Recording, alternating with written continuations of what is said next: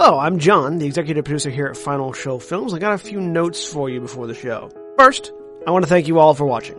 We couldn't do what we do or the amount of things that we do without the support of you, the viewer. If you want to support us financially, which we always appreciate, you can go to our Patreon page at patreon.com slash fsfilms, where you can donate as little as a dollar a month to help us continue this and all the things that we do. I want to give a special shout out to our $25 supporters, Antitonic, Cat Water Flame, and Samantha Bates. Uh, second, I want to let you all know that we here at Final Show Films are planning a little get together up at Gen Con this year. That's August 2nd through 5th up at Indianapolis. We're going to be up there sort of hanging out, enjoying the con, spending time together, and if any of you guys want to come up and say hi, please feel free. We don't bite unless you want us to.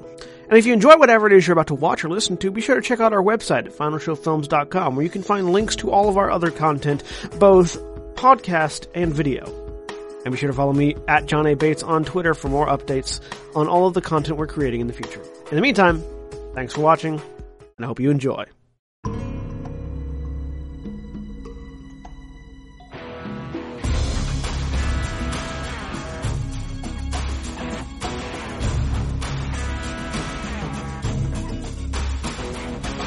Hello, everybody. And welcome back to Critical Thinking, episode 28. I'm John, the executive producer here at Final Show Films, at John A. Bates on Twitter. And joining me today is Jack.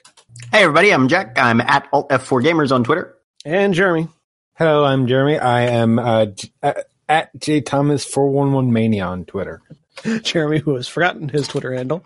Um, I always do. Uh, for some reason, I don't know why. It's not a difficult handle to remember. Oh. Speaking of Twitter, uh, before we get started, those of you uh, who follow us on, who follow me on Twitter at the very least, go check out my Twitter, uh, my Twitter page, uh, where you should find a link, uh, having been retweeted several times, sending you to our first of four giveaways for our Cognitive Merchant Friends uh, dice dice cup.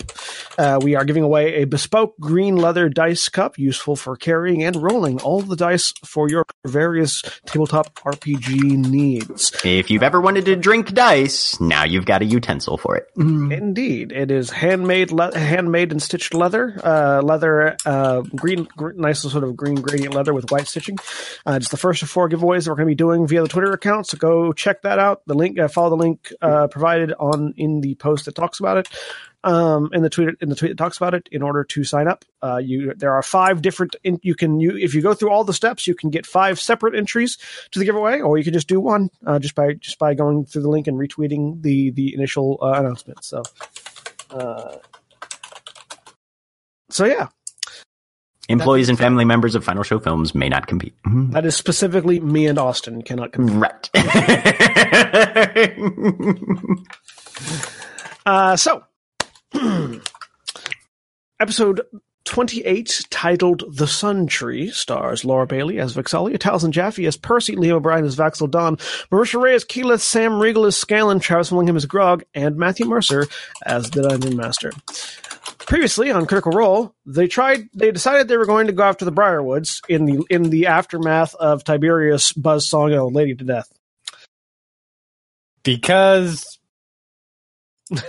Moving because on. ageism. Okay. I, I was- was going to say because.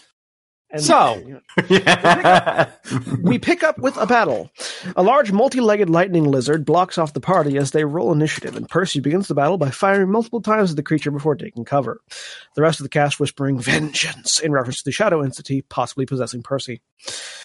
Uh, which I know it wasn't. I know it wasn't a thing that Matt, as the GM, did, but I do like the idea that there's just every once in a while there's just a random voice in Percy's head that goes "Vengeance," and if he ever notices it, he just goes, "Oh, nothing, nothing. I didn't say anything."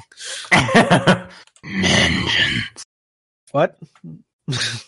Hmm? Uh, on the lizard's turn, it moves forward and un- unleashes some form of lightning breath into Grog, Vex, and Trinket. Or Grog, yes, Vex and Trinket. Uh, they attempt to dodge, with Grog and Vex succeeding, but Trinket taking the brunt of the damage and falling unconscious, much to Vex, much to Laura Bailey's chagrin and anger. As Uh, Trinket tends to do. as Trinket tends to do, because uh, Ranger pets aren't all that good for the Beastmaster Ranger in the core rules of 5e. I think this was Needs some they, help. they put the Ranger together before they released the revised Ranger, I believe. So, Mhm, mhm. um, Yep. Yeah, no, Revised Ranger had come out well after. Yep. Uh, but in response, Vex returned fire with a hail of thorns, hitting both Grog and the creature. Grog now having been hit twice by magical effects prior to raging. um, as it comes now to Grog's turn, he goes into a fringy rage and smashes the beast with his warhammer before getting out of the way in case more thorns come flying from behind him. Keyleth sidles up and uses a cure wounds on Trinket, picking the bear back up before crushing a spark stone, something that they got from, they acquired from the fire Ashari, uh, Uh-huh. which causes her hands to burst into flames. Following this, she shifted into a saber-toothed tiger form known as Minxy, whose claws were still flaming thanks to the spark stone. Yeah, it had been an item that she'd gotten from passing her uh, Aramente stage in the fire plane, but had not hitherto decided who was going to get the ability to use it because it's a one-time thing. Yep, and it apparently turns uh, gives uh, her the ability to light her hands on fire and do so in any form that she takes. Yeah, basically Which is addition, additional fire damage if you're using unarmed or natural weapons. I think basically. Yep. And it makes it for an interesting addition to sort of a, a an interesting way uh, thematically to sort of level up her druid powers. So Uh, kind of like what you want for your werewolf. Hmm? Kind of, yes, except for my werewolf, it's lightning and Yes. whatever, but you know, take what you can get. Um, Tiberius, piloted by Matt, uses stone skin on himself and takes a more defensive posture at the back of the group. Always nice to see a DM who can really just get in touch with what his player would actually do when the player is absent. Uh, I, I feel like I feel like at this particular point it was a letdown because I feel like Orion would have immediately flown into the fray rather than getting behind people. But Yes, and done and done four spells that turn. attempted to do yes. Yeah, try tried to do, um, including three that broke the first one's concentration, but didn't, and but but then got frustrated when that happened. Stone skin actually isn't a concentration spell, I don't think. But anyway, uh, so Vax, activating his boots of haste, rushes to flank the beast and assail it with a barrage of daggers, which is followed by Scanlan summoning Bigby's clenched fist to punch at the lizard, missing, but at least he gets the hand out there, and then he removes himself from the line of fire, inspiring Grog, who is better than bad. He's good. Which is what the old Slinky song or something, I, right? I actually don't know what the reference there is. So if anybody else knows, please feel free to. Um, I don't remember the full. Oh no! Wait, wait, wait, wait! Yeah, uh, no, it's a it's a he's Ren and Stimpy tall. reference, I think. Actually, He's big and tall and made of wood. He's better than bad. He's good. Yep, yeah, it's a Ren and Stimpy log reference, I think. Yeah, the log song. That's what it was. Yep. Okay. Um, so that that's the inspiration that Scanlan used uh, to to our, our, our bit of meta humor for the day. Um, not the last amount, but the beginning of it. Uh, Percy goes to fire again, but his gun misfires, dislodging one of the barrels from his pepper box instead of firing. And in the movie version of this, this is where we have sort of a cinematic pan around from behind Percy as he aims the gun. The camera pans from behind him. He pulls the thing, it clicks, the barrel falls off, and then it stops, looking up his arm at him as he gets a confused look. that would be the Joss Whedon version. Yeah. Yes. Mm. yes, Um, indeed. Joss does like his pan arounds. Um, he, he likes his pan arounds or build to really climactic things, and then it, goes fails. wrong. Yeah, that too. Mhm. Likes both of those things, and this is both of them put together. Uh, which causes him obviously to lose use of the gun. So Percy very hastily scrambles to grab the piece of his gun and get behind cover. Uh, the beast bites at Vax, uh, who uncannily dodges to take half damage, and then constricts Grog with its tail. Vex tries to get out of melee range, getting bit in the process, but still manages to get to back up far enough to fire arrows at the creature. Grog bursts out of the constriction and smashes the beast once more. Keyleth in her tiger form mauls it several times. And Tiberius uses telekinesis to attempt to attack with his spinning blade. Ah, here's the Tiberius we all know and love. Um, missing, but Vax makes up for it with a few more dagger strikes. Scanlan jabs it in the eye out of Bigby's hands and sings Pour Some Scanlan on You to Percy to give him some inspiration and also gets closer. Scanlan continuing to be creepy. Uh, Percy then takes uh, snaps the pistol back together, fires twice, hitting once, and then misfiring again on the second shot. Uh, the creature maneuvers around again to lightning blast Grog and Keyleth, knocking Keyleth out of her minxy form. Uh, before Vex fires off a few more arrows, and Grog finishes the creature off with a barrage of blows, rendering its head into a pile of gunk. Um, and then at, I think at that point there was a bit of a this you know a bit of a character sort of like how do you get a barbarian to stop their rage aspect, which ended up with Vex uh, tickling Grog's chin and saying lullaby, lullaby. I mean, which worked apparently. it's no more nonsensical than "Hey, big fella, sun's coming down." yeah, I mean, uh, Marvel references. to be fair, one of those was clearly a post, uh, a, a a a programmed phrase specifically put in. One of those was created on the fly. we'll leave you to guess which one. Uh, all right. So that so I read that fairly quickly. Mm-hmm. Took me two minutes, five minutes. About that. That entire section in the actual show took an hour. I mean, that's combat in that's combat in a D and D thing, especially when you have as many players as um as Critical Role does. I mean, It's we've true. experienced this particularly, I think, in in the larger games in uh, going going uh, Final Show film specific here, but in like the Grand Terra games in Eberron, you get you know in a three hour session maybe a fight and a little interaction if you're maybe maybe two fights if you do if the first fight goes really really well um that's just sort of the nature of of the old joke that you know D&D the one game where um where uh, a two week 30 journey second takes right. yeah a 30 second fight takes three hours and a three hour journey takes 30 seconds right. um Yep. Time is fluid here. It was yes very fluid. But it's actually something that I wanted to bring up because uh, so recently I've gone back and watched slash listened to a, t- a discussion about uh, Final Fantasy VII Advent Children. okay Um, and I wanted to, and, and, and The and- movie. The movie, yes. Okay. Um, we'll technically call it that sure it, it certainly is a movie. And you I say actually- Final Fantasy, and all I think is anime characters doing action shit. I don't know if this is a video game or a film, maybe both at the same time. I've never played any of them. So, you know, Well, that's that's your loss, but I, that's what I hear. That's, that aside, um, it got me interested in a discussion about particular types of narrative storytelling, uh, which is in Final Fantasy Advent Children or Final Fantasy VII Advent Children, the movie. Yep. Um, th- it's it's it's actually quite neatly patterned after what you what you might term the typical D and D three hour session, uh, which is two thirds of it are conversation and then one third of it is fighting yep uh, the first two thirds of the movie is dialogue, plot, emotion, interaction, travel, journey, references.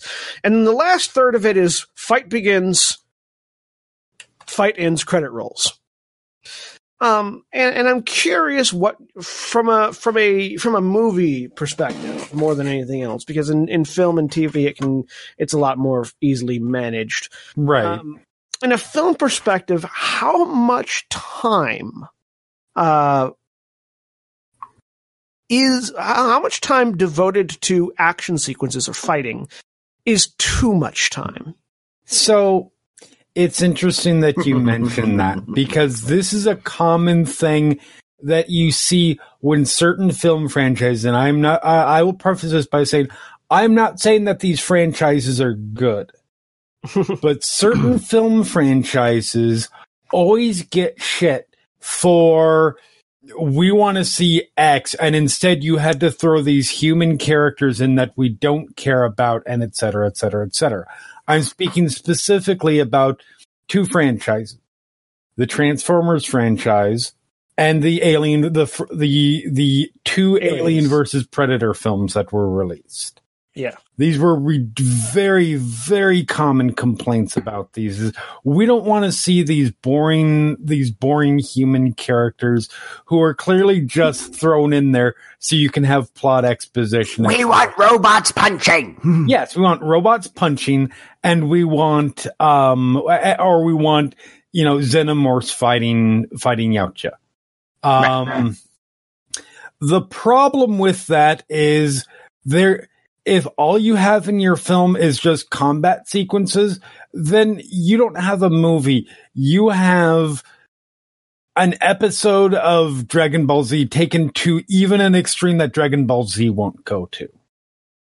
Um, and it, it doesn't work. Um, now those films, yes, the human characters are bad, but the human characters are, the, the, the human characters aren't a problem because they're the human characters. It's because they're poorly written and they're not made to be as interesting as the creature designs for the otherwise emotionless, dialogueless characters. And yes, I am including the Autobots and Decepticons in that.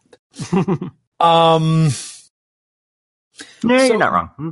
there is don't get i love i love action uh, hardcore action films as much as everybody. One of my absolute favorite action films is shoot 'em up which is basically an, an 80 90 minute long action sequence with dialogue interspersed in between.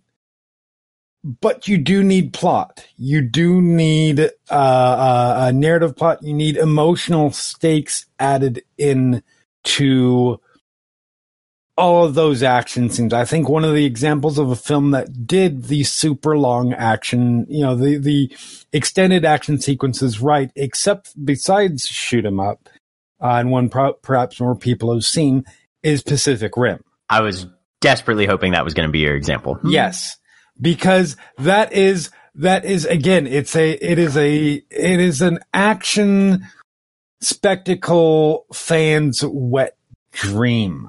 Mm-hmm. and yet there's plot in there and there are emotional stakes and there There's are character development. None of the characters are cookie cutter. Yeah. yeah That was actually Um, interesting because that was that was going to be my, my my example of the opposite, which is in in in the in actually, I loved Pacific Rim. I kind of wish there had been less character in it and more robots punching kaiju. i mean but there is a lot of that There is a lot of it. metric Mhm. ton of that and i feel like del toro balanced the story and the action probably better than any pure blockbuster film has And still my absolute favorite post credit stinger scene ever. Yeah, yeah. That is a great one.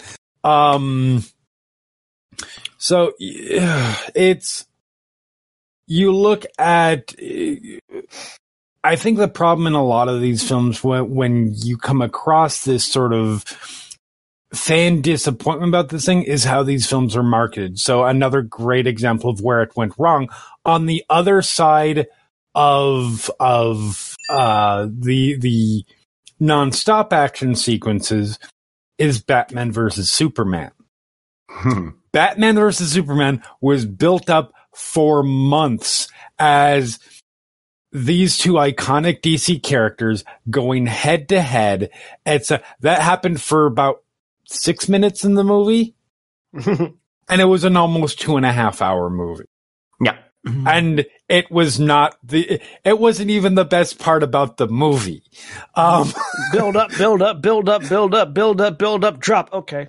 Yeah. Um so uh, there's a lot of that can come into play in this. I feel like marketing plays a lot uh, a big factor in terms of expectation and then how you react to the film after that. Um but it's a very hard balance to figure out where to where to find that that perfect sweet spot. And it's obviously it's not going to be the same from film to film or And television also- show to television show. it also changes because if, as just as an exa- going back to critical role in this particular episode uh, in, in most of the episodes i don't mind watching the fight scenes even No, when they're not at really all. long the first time i watch them Right. but when i'm going back to write down a plot synopsis they get irritating very quickly I mean, I'm not going to lie. When I'm li- when when I'm watching these, rewatching for either for this or there are times I just want to rewatch an episode that I really liked. I zone, I largely zone out during the during the act, the fight scenes. Right. There are great moments and there are great, you know, the the interaction between the players is fun and there are interesting character moments that I'll tune back in for. But for the most part, that's that's not why I go in to watch this show. No, um, and for something like Critical Role, especially as because you know there's plenty of campaigns out there, some of them streamed, I'm sure, um, that are very much more of a constant dungeon crawl, kick down the door, beat the shit out of whatever we find. Critical Role isn't like that. Critical Role, I think, focuses a lot more on its narrative, on its characters, on the individual development and the personal interactions and the relationships established both in with the members of the group itself and between them and the NPCs that Matt creates. And I think I agree with both of you that the first time you watch an episode, there's a level of interest in those combat moments because the, it is a good way that to illustrate the the characteristics of the the various players. Um, and there's that level of uncertainty of oh, what's going to happen Yeah. up against. Once you go back to see it, you already are aware of that character expression and development. You're already aware of the result. And combat is by its very nature the slowest part and the most restrictive part of, of Dungeons and Dragons you know, and like I know a ton of people who are like, yeah, I'd happily play a game of pickup basketball, but I'm not going to sit there and watch basketball. It's not nearly as much fun. And I think a lot of people can fall into that same uh, sort of mindset when it comes to tabletop RPG combat as well. It's a very Yeah. interesting balance to try because, like I said, even even when you when you first, it, there are very few things that when you first experience it, you're really excited about it, and then when you second, when you experience it for a second time, it's so drastically different. Right. And I think as far as the balance between how much action versus how much character development and sort of interactive, um, you you put into a into a property, it's very largely dependent on what type of story you're trying to tell. You know, if somebody said, "Hey, I just saw, I've got a great idea for a movie. It's going to be nonstop action. It's an adaptation of Sense and Sensibility," you're gonna kind of look at them weird. Oh yeah, Um, you But know, it might be awesome. now it might be awesome, but you know, but there's that expectation of no, no, that's that's that's a piece of literature that is completely based around social interaction, but you're going to make it all fight seed, you know. Whereas something like John Wick, on the other hand, um, oh yeah. you know, massively well done, gorgeous. You know, I mean, there's plenty of things that are nonstop action just because apparently they didn't know how to have anybody say anything and they're kind of crappy movies. Uh, but there's ways to make, you know, packed to the gills action nonstop that's very, very well executed, artistic, uh, sophisticated in its own way, you know, and then you've got things in the middle. Um, you know, uh, for some reason the Pirates movies are jumping out in my brain, you know, where you've got inter- about half and half, honestly, you know, and obviously there's a lot there's there's a slant towards the action even in the character scenes because you know you're you're getting to see people clumsily stumble their way through uh, colonial era Caribbean villages and whatnot, but there's still that that level of of inner character drama besides the times when the swords are out and the cannons are going on. It's interesting because uh, talking about John Wick because that's John Wick is John Wick consistently has been the highest amount of praise I've ever heard anybody give the God of War storyline. Right, pretty much, yeah. hmm I mean, yes. I mean, Kra- Kratos didn't have a dog, from what I'm I'm, I'm No, he had, aware wife, of, he had a but wife and daughter.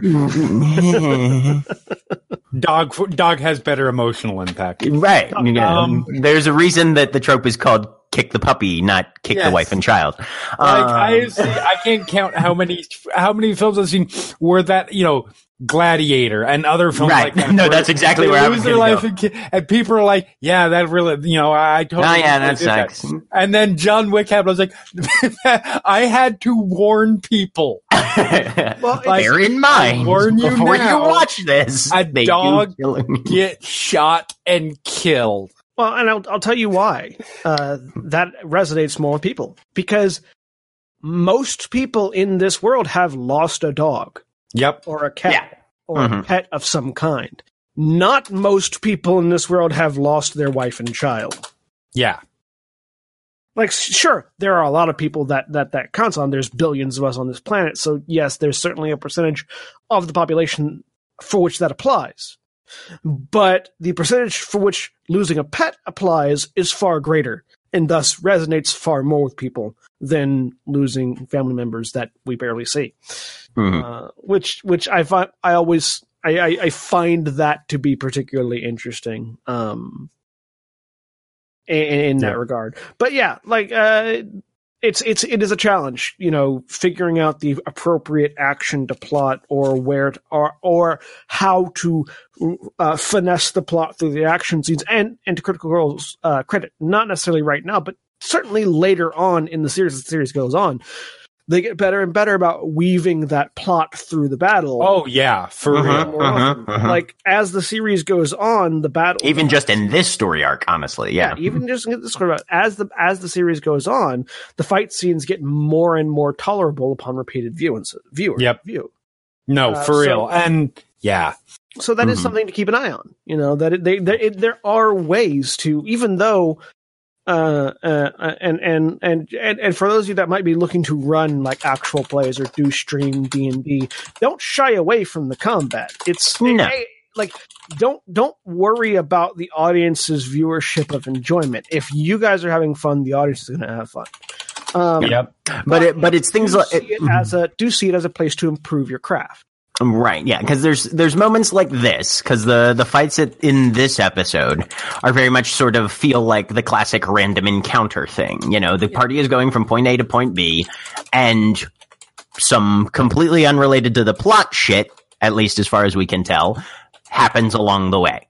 Yeah. you know, other otherwise you can skip over a journey with maybe two or three dice rolls at the most, or none at all. You know, yeah, you guys start hiking out on the trail, and three days later you arrive at Whitestone. Yeah, Ta-da! It's You know, the it's the it's the it's the it's the narrative uh, impetus of you should only be at least in a movie in movies and games when you're telling a story you're supposed to be telling you, theoretically you're supposed to be telling the most interesting or most relevant parts of this person's story right?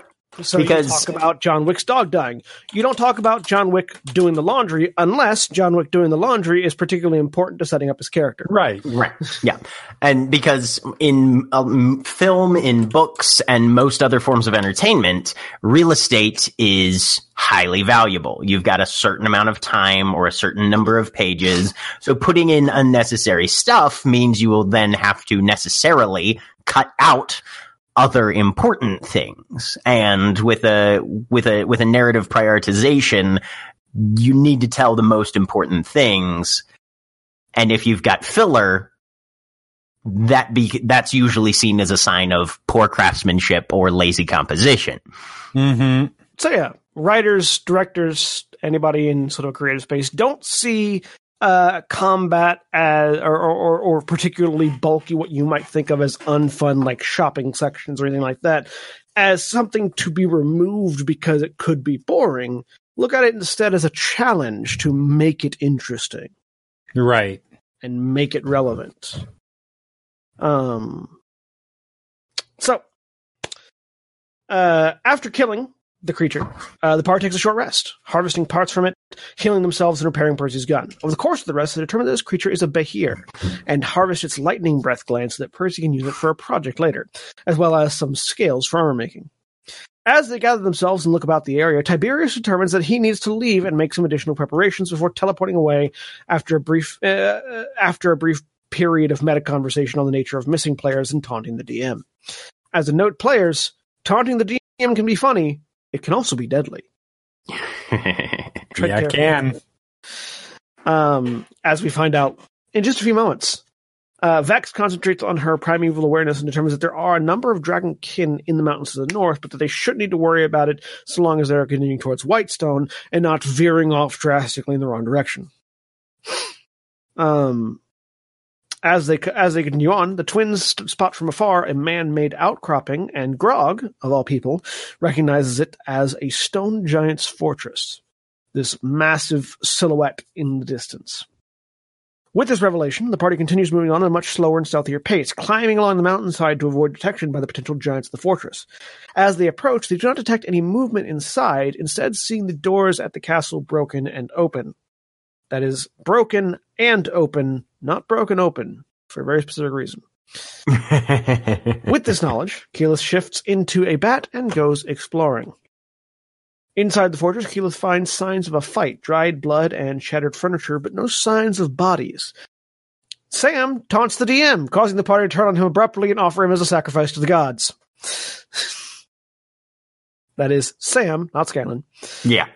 Um, as we were just mentioning about don't taunt the DM. Uh, Yep. Keyleth continues to explore the fortress. Finding more signs of violence, uh, she heads to the front door and shifts back to her elven form before calling in the rest of the party to continue investigating.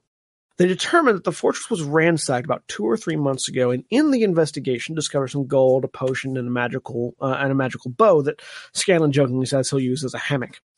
Uh, there's not much else that they find. They do determine uh, that probably roughly five, maybe four or five, maybe six giants could have lived here. Um, which we'll come back to later. Um, uh, as Vex attempts to attune to her new bow, Grog and Vax step out onto the porch and keep an eye on their surroundings. They see a flock of birds circling around and attempting to not be seen. Vax crouches down low and becomes stealthy. Grog, rolling a natural one, calls out loudly that there are birds, which causes them to begin to close in. Uh, as they get closer, it becomes apparent that they are a murder of crows and not just a random group of birds. The group hides inside the house, uh, but Keyleth wants to do something.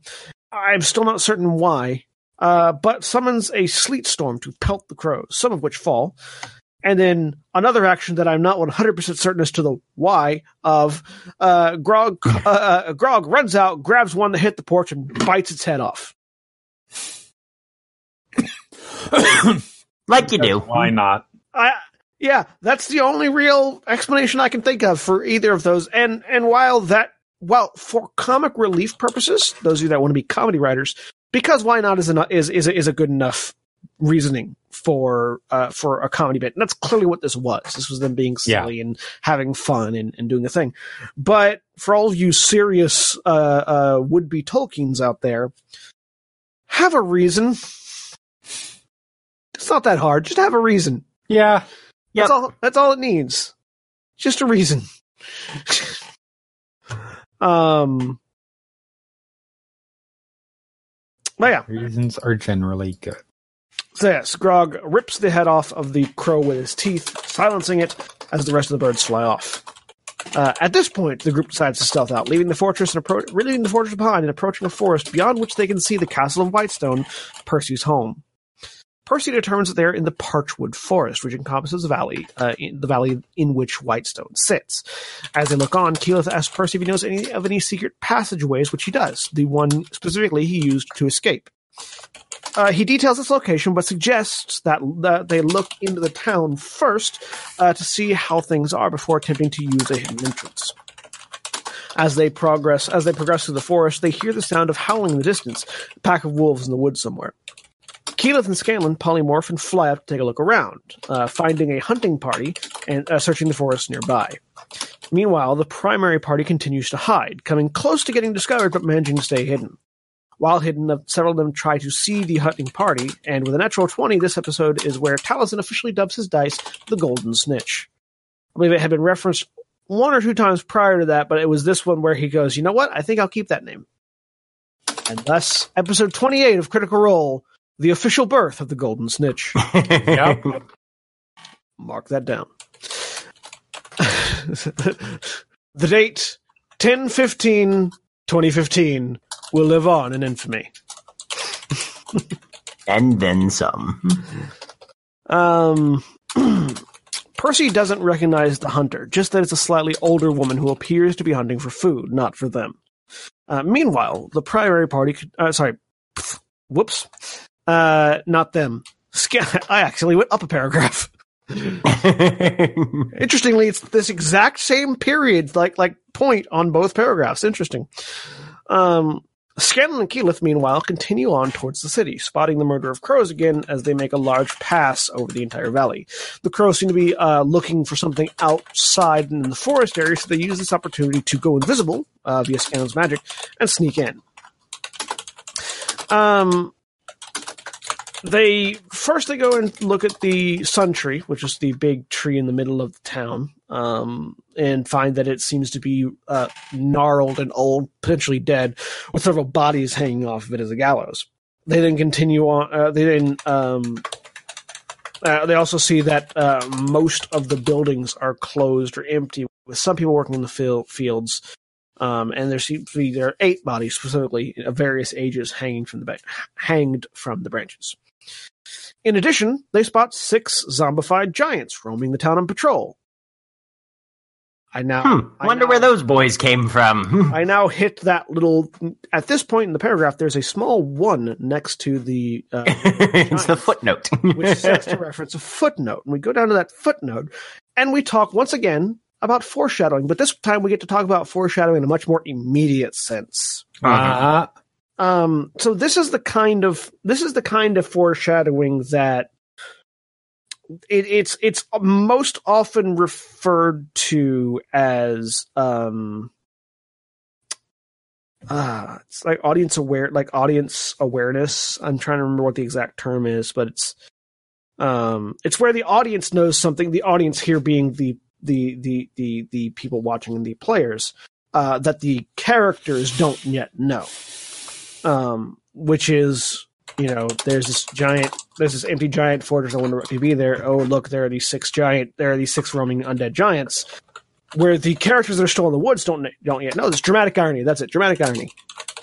Uh, while the characters Yes. hiding in the woods don't yet know this don't yet know it we the audience and Keyleth and Scanlan can now put two and two together. I don't think they do but not not quite yet. But we can now put two and two together and go oh empty giant fortress undead giants it seems the Briarwoods have been busy.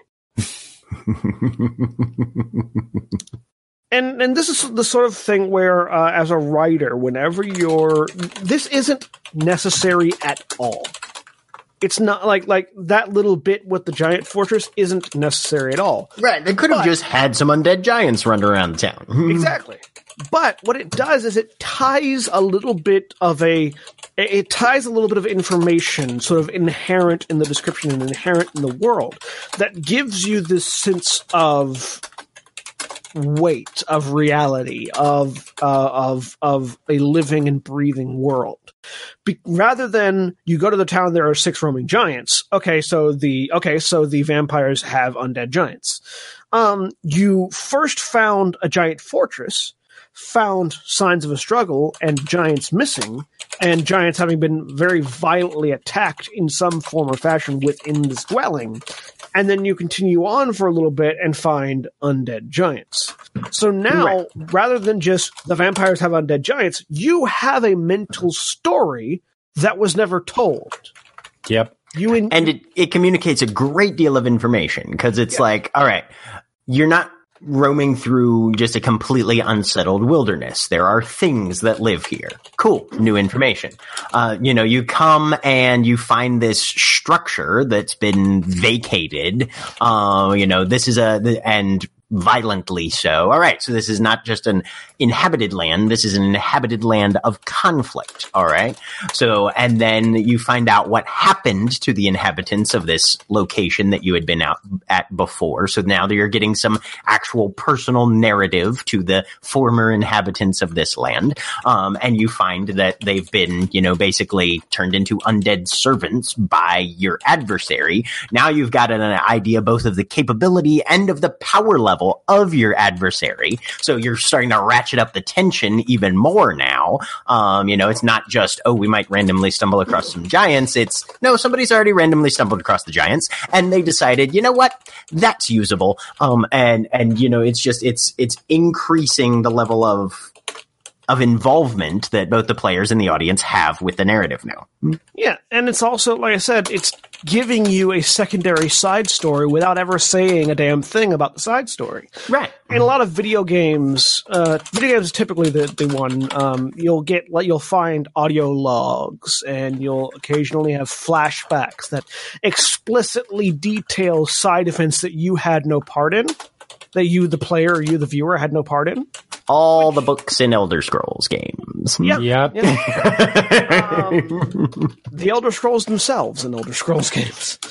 Um, and the entire Elder Scrolls series of games by itself. Sorry, you could go Yes. into you could get You- you can continue on, yeah. of it, conference discussions on that. Um, but what this has done is now we have told the story to ourselves just from the context clues. And it might be different for everybody, but for, for, for, for anybody that puts these together, generally you get the idea that, oh, so at some point in the past, the Briarwoods went out hunting and found a giant fortress, probably at night. And they went inside, probably introduced themselves because we find out that the giant door was broken outward, not inward. Maybe were invited inside or convinced their way inside, said, Oh, you all look, look nice and useful. Would you come serve us? Some sort of conflict broke out, and the Briarwoods came out victorious. And in addition to that, now have giant servants. And their battle was so immense and so so you know titanic that they destroyed all the furniture and even the door of this stone giant fortress and then when they look at the stone giants they get sort of descriptions of you know here's one that's missing an arm and here's one that's you know really heavily damaged with various things and just from the description of six giants roaming around and previously the encounter of an empty giant fortress, you have now filled in this whole extra chapter of information that wasn't ever said. Yeah, it's some, it's some gorgeous narrative com- uh, construction there on Matt's part, and yeah, one of one of I think the the most subtle and skilled moments of storytelling to date in the in the series thus far. And it's it's actually very reminiscent for anybody who has played Dark Souls. This is the kind of storytelling. This is the kind of storytelling that runs throughout From Software's uh, games. You never are told explicitly what happens. You are instead given context clues that you have to then uh, work backwards from in order to put piece together the story of the You're world. you're given conclusion and aftermath with enough detail that you can then reconstruct the Exactly. previous narrative. and you Yeah. can never reconstruct it perfectly, so everyone's reconstruction is going to be kind of backshadowing. which I which which is a fascinating amount of story, which is a fascinating way of telling a story. You're telling a story from the conclusion backwards rather Mhm. than from the uh, inciting inciting incident forwards. Yep. Now Uh, everybody go watch Memento. and you're doing it implicitly without without ever without ever saying anything you're just by leaving these bits of information in the world you're telling the story that is a wonderful way of storytelling for a number of reasons. A it lightens your load. We were talking earlier about real estate. Uh, you know we just got all of this information out of two three sentences. Um, so it really helps clear up you on the real estate department. Um, but also it makes the audience feel smart. And that is one of the best ways to keep an audience engaged. If an audience is watching a thing and they come to what they think they came to this conclusion from the clues that were left behind, and the clues that were left behind seem to agree with their conclusion, then they feel smart. Yeah. And not that's some, led them that way or not. that's something that is always uh, I think is a struggle for a lot of a lot of storytellers because I'm going to go to film again because obviously that's where that's where I tend to focus a lot of stuff but there are certain filmmakers who really like to make it who really like to make themselves look smart. This comes from people both who I both like, like Steven Moffat from Doc, uh, who's showrunner for Doctor Who, to people I really, really, really don't like. Um, and by this, I'm talking about um, uh, Richard Kelly, uh, which might not be familiar with the name, but he's the guy Mhm. who did Donnie Darko. Yeah. Um, which I know everybody loves that film. I think it's one of the most overrated pieces of Eh. shit. It's and so he does this all the time. He makes films that seem really, really. He throws a bunch of random shit out there, and then when you're watching, you're like, "Oh, that's really smart of him," and it's self-aggrandizing bullshit. Um, the correct way to go about. I'm not going to say it's you can you can do stuff that allows you to be praised as, as coming up with really clever stuff but the correct way of in my mind of of writing a story is to not not not butter up your audience but but let them figure out stuff that's actually there on their own and then they feel like they've figured out because that invests them more emotionally in the storyline. And for Um, uh, for the game masters and GMs out there, you have a secret that makes this really easy for you. Mhm. Your players are your audience, and they're there with you as you're writing the story. Encourage table talk. Oh yeah. because quite often, and, and this has happened several times in Grand Terra as well, um, I will have an idea, and as the idea is unfolding, one of you fuckers will come up with a better idea, Yep. thinking Oh, I God, already yes. came up with it. and then you just co-opt that shit. Roll on through with it. That's Yeah. the way it was the whole time. Yeah, no, like uh from the from the Walking Shadow Chronicle, our vampire game from last year. I had a guy running around murdering people for a ritual.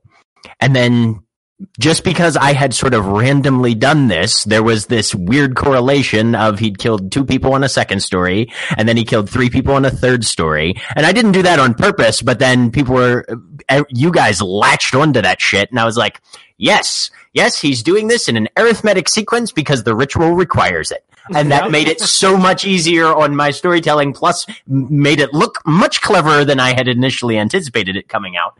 And It also yeah, makes uh, it also makes the players and coincidentally, uh, in comparison, the audience feel good because they they they they were putting together. it's nice to be right. a, a, it's nice to be right, but they were putting together clues that you had either consciously or subconsciously been putting down, Mm-hmm. and and recalling information and thinking about it, being engaged with Yep. the story, and that's sort of a little reward. It's like I've is. I was engaged, so I was able to sort of call this coming along.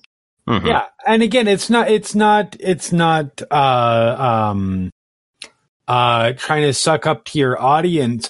It is more specifically, it's trying to make your audience feel a sense of accomplishment. Yeah, it's just Um, engaging with the audience. Yeah, which which is a which is a way of engaging, which gets them more invested in your storyline. If they feel like, and whether this is a D and D game where the players are involved, and like Guns Out or the audience, or whether it's your audience, literally your audience, um, if they feel like they've that there's a, a sense of accomplishment and they're more interested in the story, they're gonna seek that shit out. That's how shows like Lost, Mhm. which granted that show went. Uh, It started really well. yeah, jumped off the island and swam deep into the, the deep end and never looked back. But Mm. shows like like Lost or um, Westworld, um, Mhm. uh, uh, other shows like that where you get people who are just seeking out all of these details and and Yeah. trying to figure out what does this all mean. If you just keep doing, and I think that's where the line between the trying the the the creator trying to make them feel themselves look smart or make the audience feel accomplished is if you don't reward that at certain points then it's all about you trying to say hey look how cool i am and not as much about the audience saying hey i've done this. Look what i you know i awesome. I want to see what's next. Right. And And- and if you're if you're if you're approaching your audience with the mindset that I'm creating something that will make people think with the intent that some people or and hopefully everybody eventually probably close to or at the conclusion of the narrative will figure this out. That is a much healthier perspective than going into something saying i'm creating a puzzle and I personally believe I'm smarter than anybody who's ever going to watch this, and I'm going to make sure nobody can figure it out until I decide it's time for them to. yep Yeah, that and and it's a lot harder to do that with movies because obviously you Right. have a full movie, you know, in the can before anybody ever sees it. yes Uh, but with with narrative storytelling, with with with cooperative storytelling like this, it's a lot more fluid. So just just I think bearing in mind that while you can certainly play as a, as the game master as a storyteller, while you can certainly play into the idea that you're the smartest person in the room, know that you're not right and let that be true. And everyone, I Learn to be okay with that. tends to yeah, and everyone tends to have a more fun time that way hmm because everybody can be the smartest person in the room at some point. yep Um, so going back to Critical Role. Yes, they spot six zombified giants roaming around the town on patrol, and we have this little mental click, click, click connection um, of what happened to those giants, causing the citizens of the town to keep a wide berth whenever they go by. Keyleth and Scanlan land so Scanlan can eavesdrop on some farmers, listen to them discuss their poor crops and that they are apparently giving in tribute to a Sir Carrion, uh, Carrion being the least subtle name. Um, I will bring up the name Bane that we have mentioned in non-podcast material earlier this week. It's also very unsubtle. But Bane's a god. Gods aren't meant to be subtle. Uh, that's fair. I thought Bane was a criminal from in Gotham. That too. also not a subtle criminal. Nope. Yeah, but okay, superhero and supervillain names are another matter entirely. True. this is a random tax collector of some kind. Uh, after listening for a while, Scanlan attempts to return to Keyleth, but is unable to climb fast enough. Instead, he dimension doors back to Keyleth, and the two of them take off back towards the party, where they bed down for the night. Before going to sleep, they make plans for the next day. They want to sneak into they want to sneak to the secret passage and see if it's usable or not, and if it seems dangerous, instead head into town and see if they can find allies against the Briarwoods. They also talk about reviving the Sun Tree and potentially bringing the influence of Pelor back to the city. Eventually, the discussion turns to thoughts of rebellion as Percy hits upon an idea of raising a rebellion against the Briarwoods, using the faithful of the town as a catalyst via the resurrection of the Pel- of Pelor's Sun Tree. Sneak in, find cover, heal the tree, take out the giants one by one, and rid the town of the Briarwoods. After some shit talk, referencing specifically the use of Scanlan's ability to scry after drinking a very specific potion, uh, they go to bed and awake the next morning to put their plan into action. They head into town and find an abandoned building in order to set up shop, uh, with Vax stealthing ahead and the rest of the party undergoing another seeming to look like commoners. Even with the even with their stealth, they are still noticed. So, shifting gears, Vax asks a random person for work on a farm. Vax providing the backup of our farm burned down, and receiving the response of "You poor people shouldn't be here." With that and an ominous welcome to Whitestone, the party continues farther into town, eventually finding their way to the Sun Tree. There they see the hanged bodies of people seemingly specifically made up to look like Vox Machina, left as a message for would-be heroes. By the way, really good message.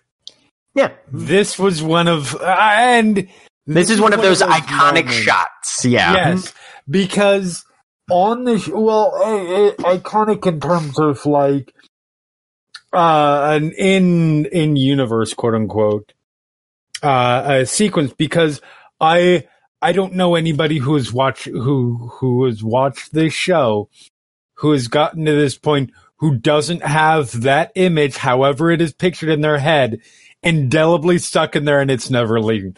Oh But yeah. Also, what was actually portrayed on the screen as Marisha figures it out just a moment before everybody else. Mhm.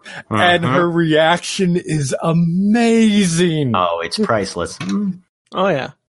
And it's it's always nice as a storyteller to put what put a very obvious conclusion behind layers of, of obfuscation Uh huh. um, so that at that moment of realization you get a really great reaction Mhm. Mhm. And this is another great example also of Matt Matt's ability to lay it out very cinematically. Because he doesn't really he doesn't overplay his hand here. In terms of like a lot of times like if you if I was picturing this as like a TV show or a or, or a film um there would be two ways to do the well there'd be several ways but there would be two primary ways to do this. The right way would be to sort of show you a long distance shot, which happens.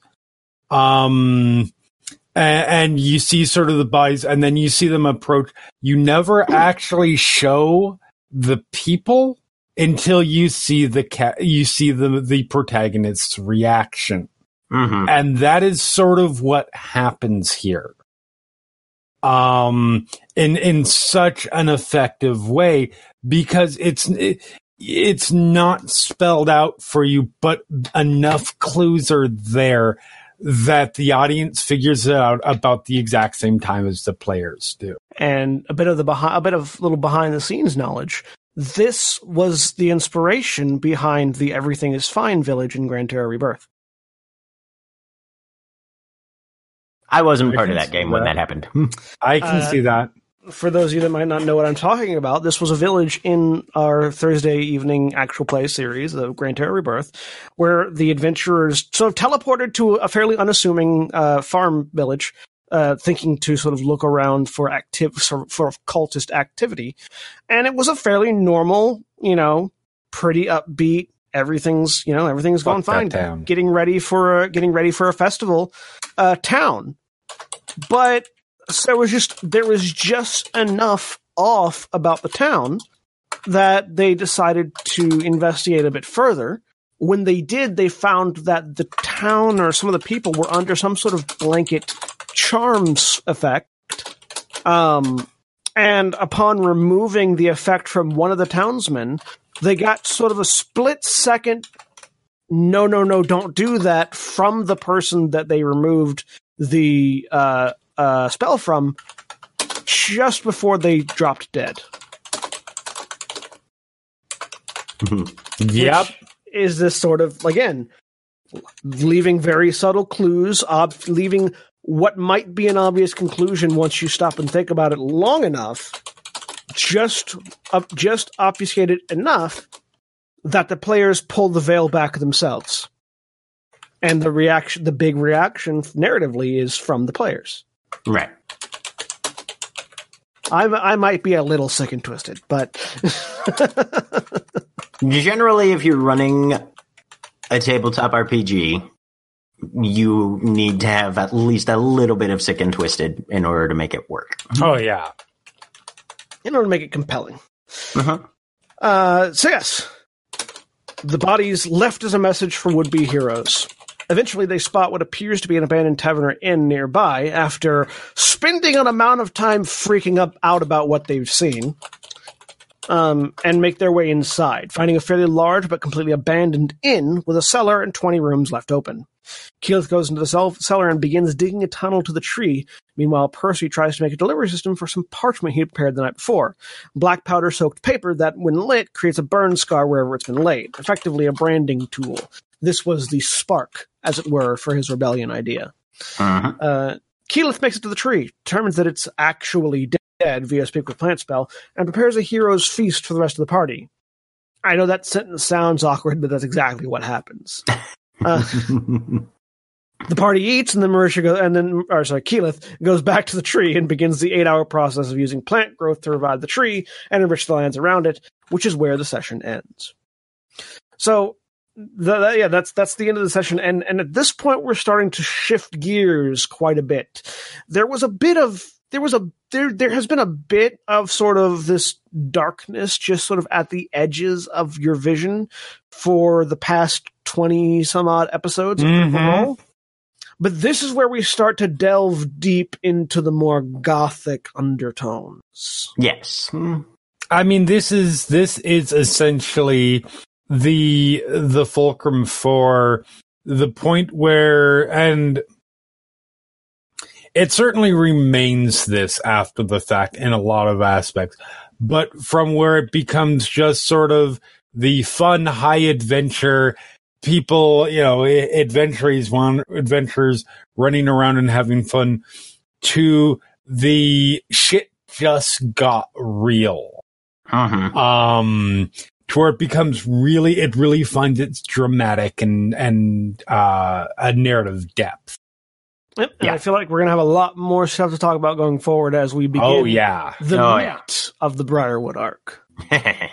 For sure. So yeah, uh, that's been critical thinking. Hope you guys enjoyed. And again, go back, uh, follow uh, me on Twitter at Johnny Bates to check out for the giveaway links that we the Yep. giveaway link Mhm. uh, i've shared those our uh, Final Show Films Cognitive Merchants Gaming Accessories giveaway. The first of four. Um, the first one being again a green leather dice cup. Uh, which is a very lovely. I have it right over here. It's it's it's it's very very nice. I hope somebody wins it so that I stop being tempted to eat it.